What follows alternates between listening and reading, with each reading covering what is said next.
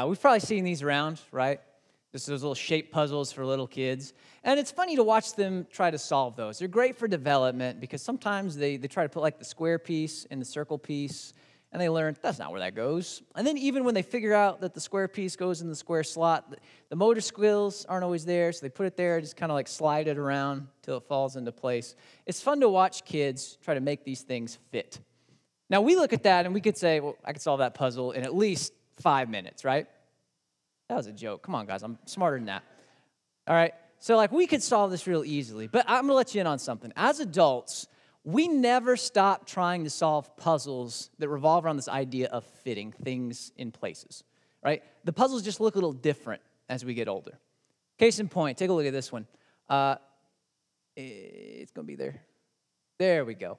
So, so this guy thought he was gonna fit, I'm sure. I don't know any truck driver that goes, not gonna make it, let's just gun it. Like, that doesn't happen. So he thought he was gonna fit, didn't solve the puzzle though, right? We still have these puzzles. Let's take a look at this next one. Yeah. So, so technically, technically, the guy that built this bathroom, he did get all the urinals to fit. But I don't really know any guys that are going to want to pee cheek to cheek with one another. So I'm not sure the puzzle was really solved. Uh, let's go to one more. This one illustrates how we as adults, we can play loosely. What, what does it mean to actually fit someplace, right? You got a washing machine, a bicycle, a couch, all stacked on top of this old station wagon. Does it fit? Eh, you be the judge, right? As adults, we always have these puzzles about trying to make things fit. The reality is, though, most of our time isn't spent trying to fit like physical things into space. Actually, most of our puzzles are about trying to fit ourselves in this world. Where do I fit? Where do I belong? Where am I supposed to be? How do I navigate this world around me? I was listening to a podcast this week. It was about, uh, it was about trying to minister to teens and 20 somethings in this concept of emerging adulthood. Really complicated, fancy stuff because I'm smart. It only takes me three minutes to solve those shape puzzles. Uh, this podcast, and anyway, they were researching this, and, and the, the researchers being interviewed, they were asked, What are the pain points of this generation, these teens and 20 somethings? Like, what are the questions that keep them up at night? And these researchers said, you know, all of our study, they lead us to these three main issues that, that people, teens, 20 somethings, are having questions of identity who am I? Questions of community where do I belong? And questions of purpose why am I here? And then the interview got really interesting because the researchers, their parents of kids in their early 20s, they opened up a little bit and they said, you know what, as we were, were hearing these, these kids and these teenagers and stuff say these things and reflecting on this, we realized as parents, we have those same questions. Like parenthood just brings those issues to the surface all over again. Who am I in light of these kids? Where do I fit? What's my purpose? And that got me thinking because here at FCC in April, we're going to be making some changes to our Sunday morning worship service, modernize it a little bit. And some of our senior crowd has been asking some of the same questions. You know, you're, you're trying to minister to, to families and people in their 30s and 40s and stuff. Where do I fit in? Where's my fit? Where do I belong here? So, see, it really doesn't matter what age we are, whether if we're in our senior years, if we're in our parental years, if we're in our teens, 20s, emerging adulthood, whatever. We have these same questions that we ask ourselves What's my identity? Who am I? What's my community? Where do I belong? What's my purpose? Why am I here? And the reason we all ask the same questions, regardless of stage of life, is because these questions hit at the basic yearnings and longings of the human heart. It's a very human thing to wonder these things. And the problem, though, that we get caught up in sometimes is we have a God on one hand who is the architect of life saying, This is why I made you, this is who I made you to be. At the same time, we have a cacophony of voices in our world telling us different things. This is who you ought to be, this is who we expect you to be. And we're caught somewhere in the middle trying to navigate. And that sounds really funny when you say it like that. Like we've got God who made it all, who designed us. Of course, he knows what we are for, where we are, who we are, etc. And yet we listen to this world that honestly is just as confused as we are, but we do this to ourselves all the time. Thankfully, there are answers to these questions of who am I and where do I belong, what's my purpose? And we find them when we consider how we are made. This message is part three of a series called Made for More. And the idea behind this series is pretty simple. A lot of times, what we settle for in life is less than what God made us for. And who we settle in being is less than who God made us to be. And that settling, like I said, a lot of times has to do with this tension, this voice of God on one side and this voice of our world and our culture on the other. And this tension is, is displayed for us pretty clearly and in a way that we can relate to in the life of a man named Solomon. And this morning, if you've got your Bible with you, you can open up there. If you've got your phone, you can download the FCC Monmouth app, click the Sunday button on the navigation bar. It's got everything you need to get the most out of our time together today, including a Bible, your sermon notes, ways to connect with us after the sermon. It's a great tool to have. We're going to be looking at King Solomon's life, and we're going to start in the book of 1 Kings, chapter 3, this morning. 1 Kings, chapter 3. Now, like I said, Solomon's story offers us a very relatable picture of how we wrestle with our fit throughout life. It's not just one stage, it is a lifelong wrestling match. Now, we're going to get to Solomon's story, but in order to understand the tension that we're going to see at play here, I want to read a passage for you from the book of Deuteronomy. You see, when God called the Israelites out and he made them his people, he designed them and called them to be a different kind of people. We call it being made holy, being set apart. And in the way that they lived, and in the way they structured their society, and in the way that they worshiped, they were just to look very different from the nations around them, like Babylon and Assyria and Egypt. Israel wasn't supposed to look like that. And to follow, Israel's king was called to be a very different kind of king. He wasn't to reign or to rule like the Pharaoh of Egypt or the king of Babylon or anybody else. He was supposed to be different. And Deuteronomy 17 tells us what this king of Israel is supposed to look like. It's kind of long, but bear with me. He says, When you enter the land the Lord your God is giving you and have taken possession of it and settled in it, and you say, Let's set a king over us like the nations around us, be sure to appoint over you a king the Lord your God chooses. He must not be from he must be from among your fellow Israelites do not place a foreigner over you, one who is not an Israelite. Now, here's the part I really want to zero in on. The king, moreover, must not acquire great numbers of horses for himself or make the people return to Egypt to get more of them. We'll talk about what that means in a second. For the Lord has told you, you're not to go back that way again. He must not take many wives, or his heart will be led astray. He must not accumulate large amounts of silver and gold when he takes the throne of his kingdom, he's to write for himself on a scroll a copy of this law taken from the Levitical priests. And so, all these stipulations, he's supposed to keep on like a piece of paper in his wallet that he can read every day so he knows what he's supposed to be. It's to be with him, and he's to read it all the days of his life so that he may learn to revere the Lord as God and follow carefully all the words of this law and these decrees and not consider himself better than his fellow Israelites and turn from the law to the right or to the left and then he and his descendants will reign a long time over his kingdom in Israel. So, three points I really want to zero in on because they're important to Solomon's story that we're going to read in a minute. First was that the king of Israel not supposed to have a lot of horses. And that's not because God is against horses or anything like that. Today we have horses for recreation. You might think horses are used for farm work or stuff. In the ancient world, horses had one purpose, and it was for military use. Horses are what your cavalry rode in on. Horses are what pulled your chariots. Horses were basically like the Humvees and the tanks of the ancient world. And so God is saying to the Israelite king, You are not to be a warmonger. And you are not to go back to Egypt, of all places, to get these horses. If you know the story of the Old Testament, you know that the Israelites spent 400 years as slaves in Egypt. So there's kind of this divine trade embargo happening here. So, not to be a war machine. Second thing God says is you're not to amass large amounts of silver and gold for yourself as king. And that one we can probably understand because money tends to corrupt and greed will lead us to compromise and to do things we might not otherwise do. And then finally, he says, You're not to have numerous wives, you're going to lead your heart astray. And by that, he means foreign wives, because with foreign wives come foreign gods. Gods were very geographical at this time period, and so it was a practice of kings to go out and to make treaties and alliances and so on through marriage, because after all, that guy's not going to attack this country if his daughter lives here. So this was a political tool. It was very advantageous for a lot of kings, but it also meant that gods came with them and idols came with them, and God's trying to maintain the spiritual integrity of his people. So these are the stipulations for the king. And you need to understand, this is what the world expected of a king. He was supposed to have a lot of horses, supposed to be filthy rich, supposed to have a lot of wives. That's what a king does. But God says, if you listen to my voice, you will look very different from those around you, but you'll be better for it. So that brings us to King Solomon. Solomon was a young man when he became king. He was at the stage of life where these questions of identity and community and purpose tend to be at their highest. And so God comes to him in a dream and he says, Solomon, I will grant you anything your heart desires, just name it. And Solomon, displaying a great deal of wisdom, he says, No, I don't want power. I don't want wealth. I don't want my enemies dead. God, all I really want is to be wise and just so that I can rule over this people that you've entrusted me to.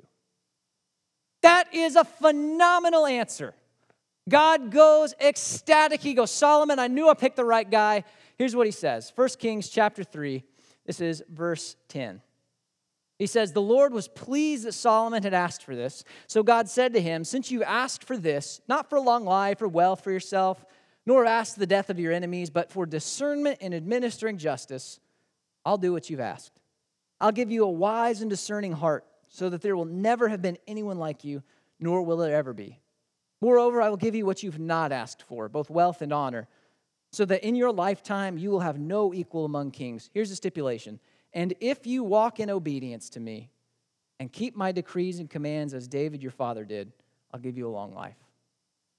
God is just pleased as punch with Solomon. He says, You've given the right answer. You are listening to my voice. You are being the kind of king I called you to be, that I made you to be, that I intended for my people. Have some wealth, have some honor, have it all. I'm happy, I'm pleased. Solomon's off to a great start. But as his life progresses, what we start to see is that wrestling match we talked about. As we said, it's a wrestling match that happens throughout life. And as Solomon enters different phases of his life, he continues to wrestle because, on the one hand, he hears the voice of God calling him to be a certain kind of king, but he also hears the voice of the world around him and the expectations that they have for him as king. For instance, immediately after what we just read, we're going to find out that Solomon marries the daughter of Pharaoh. Now, Pharaoh is king in Egypt, that land they're not supposed to go back to. So, right out of the gate, Solomon's already starting to compromise. Now, politically, this was a great move. That was a great alliance. In terms of Deuteronomy 17, this was not a good move. So, there's the tension. A little bit later, Solomon gets older, he's going to build the temple of God in Israel. And it's beautiful, it's lavish, it's ornate. And he has this beautiful consecration ceremony. He brings in all of these sacrifices. The people worship for like all day long. It's a beautiful picture of devotion. But in the very next statement, after that story concludes, we read that Solomon took twice as long to build his palace because it was twice as big as God's temple and presumably twice as costly. But it was expected that every, teen, every king would have a, a symbol of his prestige in his palace. And so we, we see the tension here. I know who God calls me to be, and yet the world expects me to be this kind of king. He gets a little bit older. Solomon's uh, prestige, it spreads, his reputation spreads, and people, foreign dignitaries, kings, they come to visit him. And there's this one lady in particular, the Queen of Sheba, which was a small African nation. She comes to see Solomon. And when she hears his wisdom and she sees what he's accomplished in this nation, she's blown away. And this is a woman who worships idols and all kinds of other gods. But when she sees Israel and Solomon, she gives praise to the God of Israel. So Solomon's life is bringing glory to God. That's a great thing. But on the other hand, we also read that Solomon had amassed a vast fortune. And part of that was because of God's blessing, but part of that was also because of absorbent taxes and cheap slave labor. We also read that Solomon had numerous stables of horses. Guess where they were from, gang? They're from Egypt that place that they were not supposed to go back to. Time and time again, we see that Solomon takes one step forward and he says, I want to be the king who God calls me to be. And on the same time, he takes another step and says, I also kind of want to listen to everybody else and what they expect from me. And he's caught in this tension Who am I? Who do I really belong to? Why am I really here? And that's a tension that you and I probably feel every day. These questions, these existential wrestling matches. Where do I fit? For example, I, I, was reading a study from Barna Group this year. If you're not familiar, uh, Barna is a, a Christian organization. They study trends and social data to kind of see what the state of faith is in North America. And they did this study on millennials. Now, before anybody goes, ah, oh, millennials and their avocado toast, blah, blah, blah. Before we do that, hear me out, okay? Millennials statistically are proven to have firmer commitments about their Bible and to read it more than any other generation living on the earth. 87% of millennials today, uh, sorry, 87% of Christian millennials today read their Bible multiple times a week. Okay, so these are not people that doubt God, that question God. Christian millennials are very devoted people. But here's where this, this study kind of raises some questions. 47% of them said that evangelism, this idea of going to somebody and sharing the gospel of Jesus in hopes that they believe too, that that is morally wrong. Now, keep in mind, this is something that Jesus told us to do in Matthew chapter 28. So, why would they say that? On the one hand, they have this firm commitment to God and His Word, but on the other hand, they're just like, no, the thing Jesus told me to do is wrong. Why would they say that? And it boils down to this idea of the different voices we listen to. Because this same sample group of people was almost four times as likely to agree with the statement if I disagree with somebody, then I'm judging them. Now, that's not true. Okay, we can just simply disagree, but the, the zeitgeist in our culture, the, the cultural mindset today is if I disagree, I am judging. And there's not a whole lot of ways that we can agree with one another when one of the foundations of our faith is there is one way to know God there is one name to be saved by under heaven, and his name is Jesus. That's going to disagree with a lot of philosophies, ideologies, and religions. And so my generation is having this wrestling match right now. We hear the voice of God. At the same time, we hear the voice of our culture, and we're caught somewhere in the middle. Again, before we get too quick to judge the future of our country and community and this church, let's remember this is something we all wrestle with. There probably isn't one of us in here, even this week, who didn't hear that voice and say, you know, maybe, maybe I could compromise here. Maybe I should be doing this instead. When all the while God's voice is saying, no, this is who I made you for. This is what I made you to do. This is your purpose. And these voices, they're very appealing. They tell us who we are. This is what it means to be a man. This is what it means to be a woman. This is what it means to be a, husband and a wife. This is what it means to be a father. This is what it means to be a child. This is what it means to be black. This is what it means to be white. This is what it means to be young. This is what it means to be old. This is what it means to be gay. This is what it means to be straight. This is who you are. We'll tell you who you are, okay? And that's your community. That's who you belong to. You better follow that ideology. And as far as your purpose in this world, just pick whatever your heart desires. You can live for yourself, you can live for your family, you can live for others, you can live for money, power, success, you can live to make a difference, you can live for a cause, whatever your heart desires, that's your purpose. You pick. And there's this cacophony of just numerous thousands of voices telling us the answers that we think are going to fulfill the longings of our heart. And all the while, here's the whisper of God saying, Here's who I made you to be. Here's who I created you to be, where you should fit. Here's what I made you for. Those questions, as lofty as they are, they have solid answers. We can know what the creator of the universe has created us for and where our fit is because he's already told us, church. When we look at the Bible, what we find is a pretty clear picture of how we fit according to God.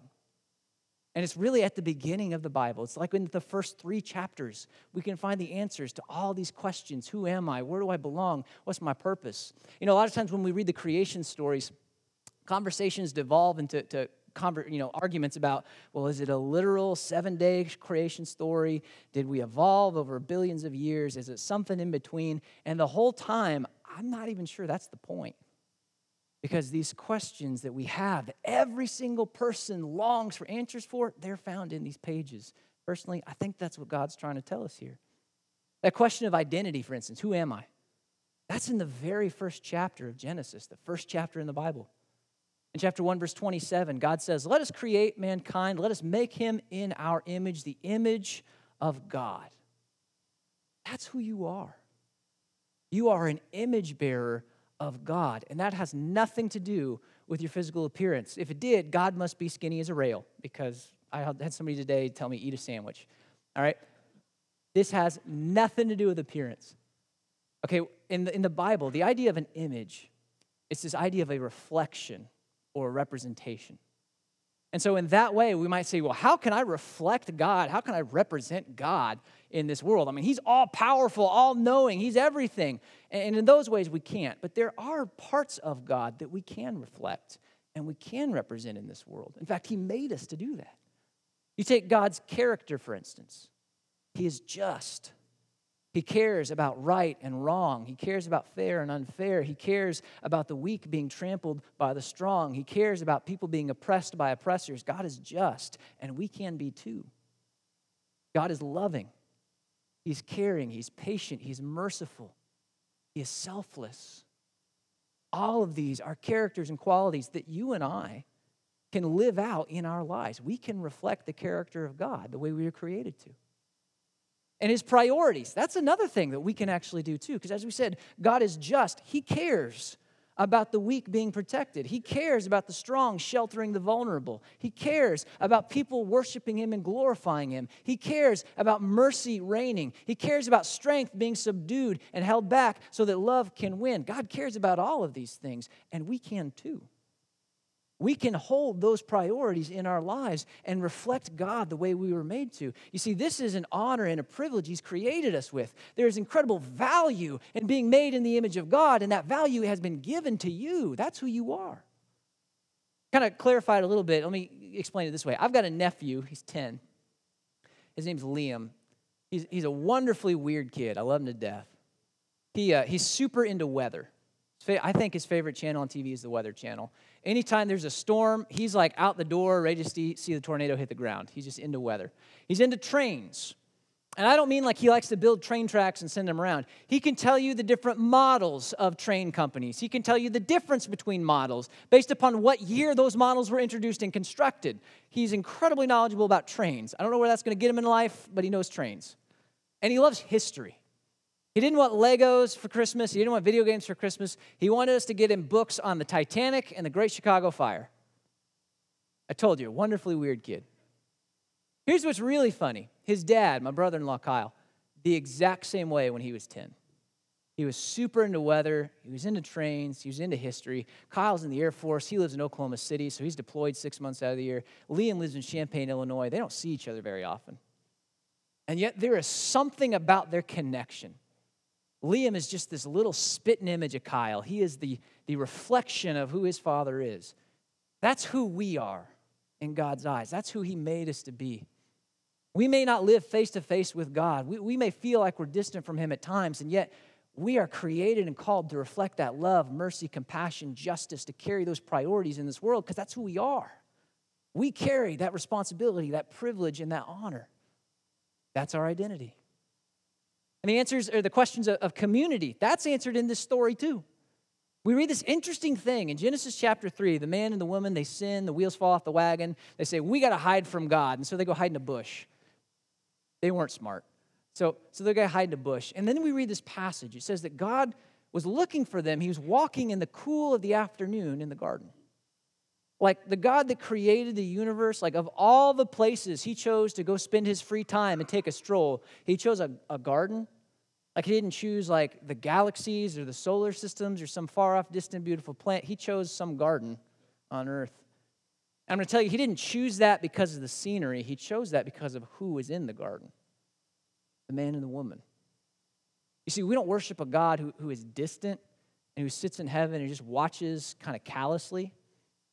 We serve a God and we worship a God who is immanent, who is close, who desires to know us and for us to know him.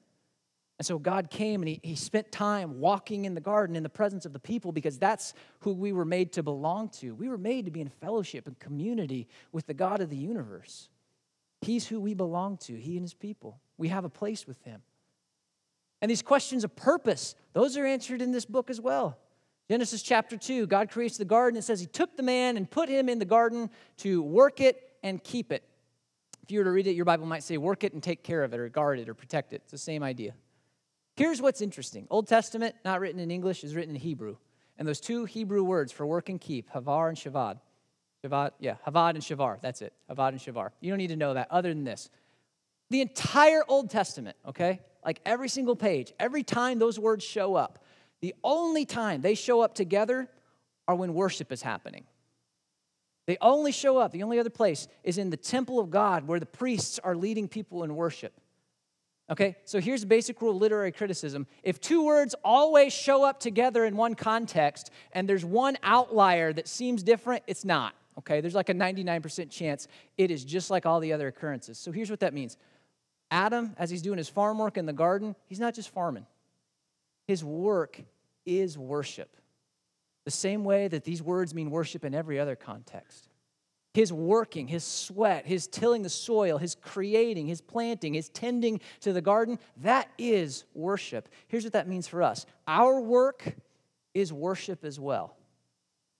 Our job, our purpose in this world, what we use our energy and our talents and our time for, we may be doing a lot of different tasks, but at the end of the day, all of this is meant to bring worship to our Creator. And we might scratch our heads here for a minute. We might say, well, hold the phone. Okay, I, I work at Smithfield or I work at OSF or I work at the college. I might work at McDonald's. Maybe I'm a homemaker. Like, how is my work going to bring worship to the creator of the universe? And that's a valid question, right? And we actually have a whole sermon series coming up in June about that very topic. But I'll give you the quick and dirty version right now. How you work, whether you are lazy or you take care in your work, how you relate to your coworkers and how you relate to those you serve, our general attitudes about work, okay? all of this factors into this relationship of work and worship. If I am lazy, if I hate my job, if I go in grumbling, if I treat people like dirt and I just don't care about anything, I'm probably not bringing glory to God through what I do. But if I take care and time of my coworkers, if I'm patient and I care about my customers, if I take care in my job and I care about what I'm making or what I'm doing or what I'm creating or what I'm cultivating, that is worship. That is what you were made for.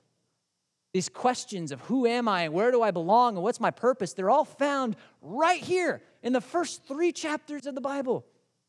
Fast forward to the very end of the Bible, the book of Revelation, the future, what God's doing, what eternity looks like. Guess what human beings are doing? The exact same thing. They are made in the image of God. They are dwelling in the presence of God, and their purpose is to bring Him worship in their energies and labors. This is God's creation. This is how we were made. The problem, though, is everything in between those two points where God's trying to deal with sin and mess because this is where we live. We don't live in the Garden of Eden. We don't live in the courts of heaven. We live in Monmouth, Illinois in 2019, where we have a thousand million other voices trying to tell us who we are and what our purpose is and who we belong to. It's confusing, is it not? Sometimes it can be exhausting trying to answer these questions. This is what Solomon was dealing with. He was wrestling with these different voices, trying to balance here's who God calls me to be, here's who the world expects me to be, and here's the trick don't balance it. Just listen to the Creator, listen to God and who He made you to be. This, this balancing act of exchanging God's voice for the other voices in our world, this is what we call sin. And a lot of times in church, when we talk about sin, we, we kind of we kind of get a wrong idea here. Because we start saying like sin is like a list of do's and don'ts. You know, my youth minister, sorry, I just spat all over the place. Communion's still good, I promise. My, my youth minister, he used to have this, this saying. He used to say, Don't smoke, drink, chew, or go with girls who do. And if you can avoid that, you're going to heaven, right? Now, sometimes that's how we view sin in church. It's this list of things we're supposed to avoid. But a biblical understanding of sin is, is a little fuller and a little more complex. Because it's not just like, don't do this stuff. Sin is more of a posture of life. It's this attitude in my life that says, I'm, I'm not going to listen to what God says. I'm going to listen to this other stuff. I'm going to listen to whatever, whatever my world around me is saying. And when I choose that path, my life falls out of alignment with who He is and who He made me to be. Let me give you an example of what I'm talking about. Right now, abortion is kind of a hot button topic. And I have a lot of really opinionated friends. Anybody else with me? Okay. No hands, but I'll just assume we all have perfect friends. Okay? Still waiting. Anybody got opinionated friends? Hey, there we go. Three honest people. We have opinionated friends. And on my very opinionated friends love to make posts on Facebook because they think the world wants to know their opinions. And they're not always very kind in their comments. And their comments, they're pro life people, but their, their comments aren't really pro life so much as they are anti abortion. There is a distinction there. And they'll go so far as to not just criticize an idea or a practice, but to criticize people and almost demonize those who support a dissenting opinion. And here's what I mean when I say that, that sin is more than just do's and don'ts. My friends aren't doing anything morally or ethically wrong. They're not smoking, drinking, chewing, or going with girls who do.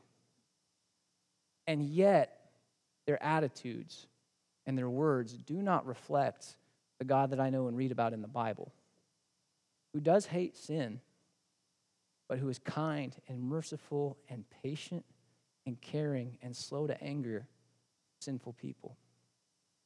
And there's a disconnect here between who God is and how my friends choose to convey their opinions and their thoughts. They're believing people, but you see what I mean here? They're not in alignment with who God is and who He made them to be. How I respond, how I react says something about how I was made and who I belong to and what my purpose in this world is. Sin is far more than just a list of do's and don'ts. It is a posture that says, I want my life to be in alignment with the God who created me. I want to know Him and belong to Him and fulfill the purpose He made me for. Now, all of us in here probably are feeling the tension right now because we don't feel that all the time. And a lot of times it's because we listen to these voices, just like Solomon, these other opinions that say, no, this is your purpose. And we owe it to ourselves from time to time to take a step back and ask, am I living up to who he made me to be? Am I living out this, this calling he put in my life? Am I fulfilling the purpose he made me for? Or am I listening to the world around me? The world that's just as confused as I am.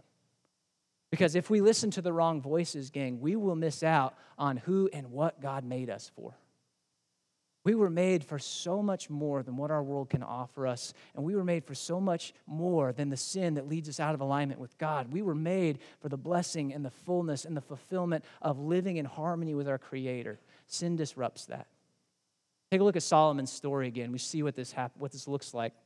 I told you he wrestles throughout his whole life you know, which voice do I listen to? He reaches a decisive moment towards the end.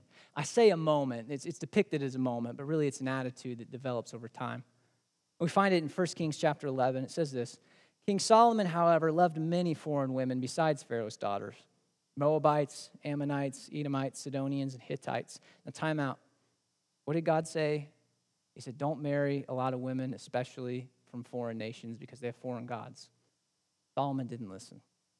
They were from the nations about which the Lord had told the Israelites, You must not intermarry with them, because they will surely turn your hearts after their gods. Nevertheless, Solomon held fast to them in love. Nevertheless, that may be one of the saddest words in this entire book. He heard the voice of God, he heard what God called him to, and the kind of king he was called to be, and nevertheless, he chose to be the kind of king the world expected him to be. Nevertheless, Solomon held fast to them in love. He had 700 wives of royal birth 300 concubines. That's a thousand women, by the way. And his wives led him astray. As Solomon grew old, his wives turned his heart after other gods, and his heart was not fully devoted to the Lord his God, as the heart of David his father had been. To understand what the purpose of marriage was here, okay, this wasn't about sex, this was about power. It was expected that kings would marry uh, the daughters of other kings and other dignitaries. It was a way that you made alliances. It was a way that you made uh, trade deals, that you made treaties. Okay, so this was a politically advantageous move. This is how kings all over the world did business. But God said, don't do that. I will be enough. I will supply you. I will be your shelter. I will be your sword. Don't do that. And yet Solomon didn't listen. He listened to the voices of every other king and every other expectation in his world. And as a result, exactly what God warned him about happened. His heart was led astray and idolatry comes flooding into Israel. And along with idolatry comes this moral decay and this ethical decline that we see over the next 200 to 250 years as the poor just get trampled on and demolished. The rich receive advantage in the court system because they're wealthy and influential. We see that poverty overtakes the vast majority of people as taxes just keep ramping up more and more. We see that, that hunger becomes pretty normal as famine sweeps in over the land. We see that foreign nations come in and strip Israel uh, of all of its wealth, all of its prestige and pride, time and time again.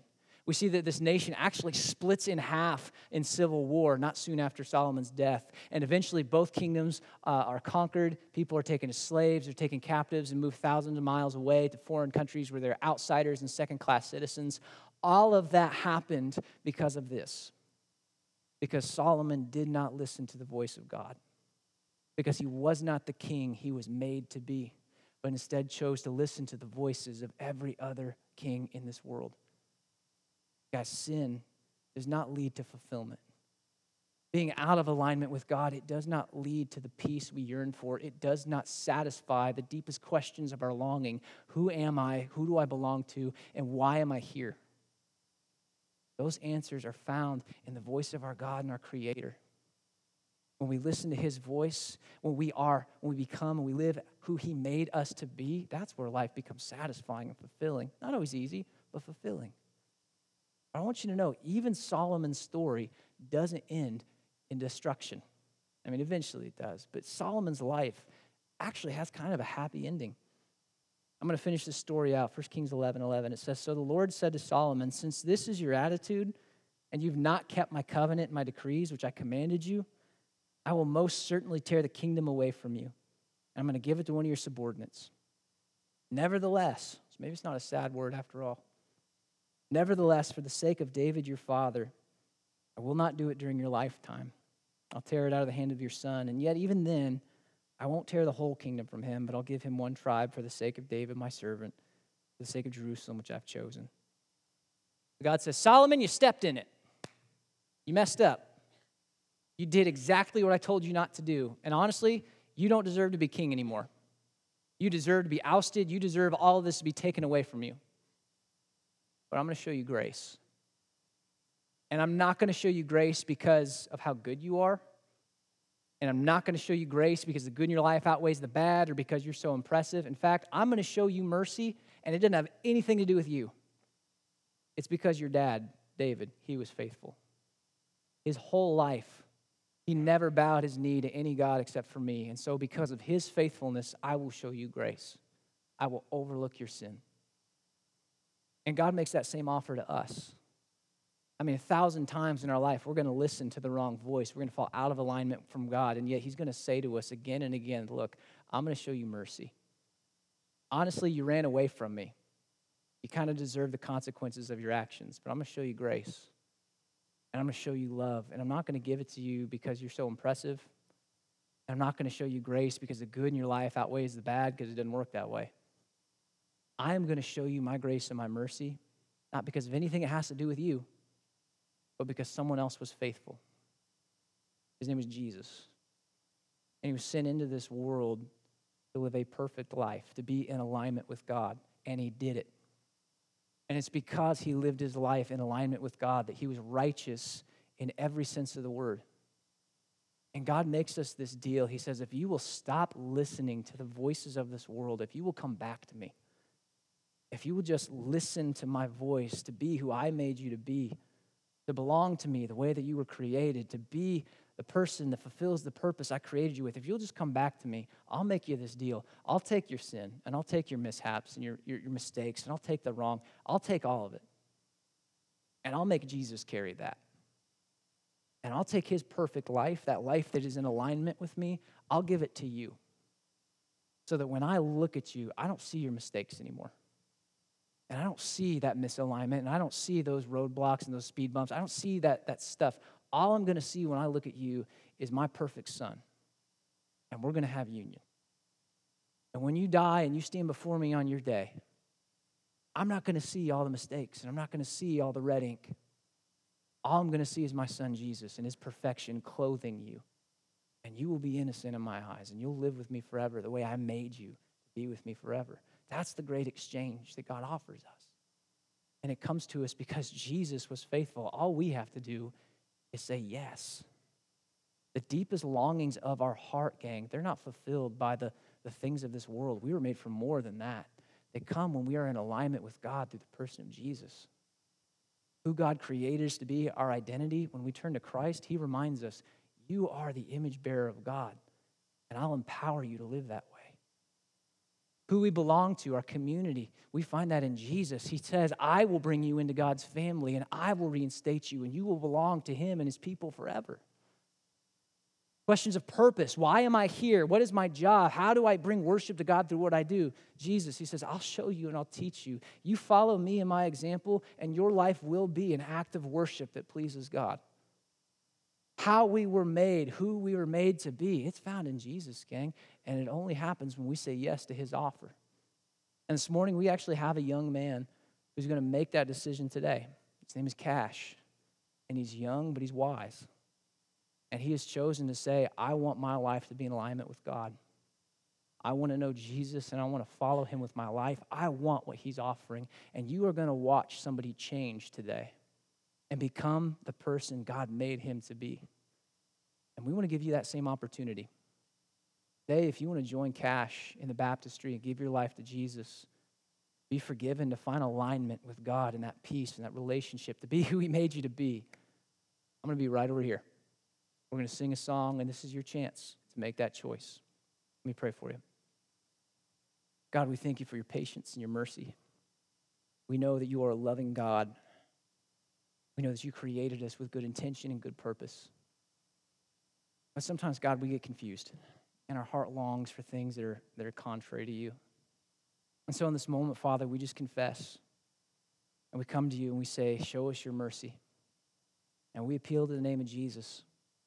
And we ask, Father, because of his righteousness and because of his perfection, see us as new. Let us have the life you created us for. Give us the wisdom we need to live in that way. Father, let us find fulfillment in you and in your voice. Let us pursue that, ignoring and eschewing all the other voices in this world that promise things they can't deliver. Father, let us know Jesus and be found in him. In Jesus' name that we pray these things. Amen.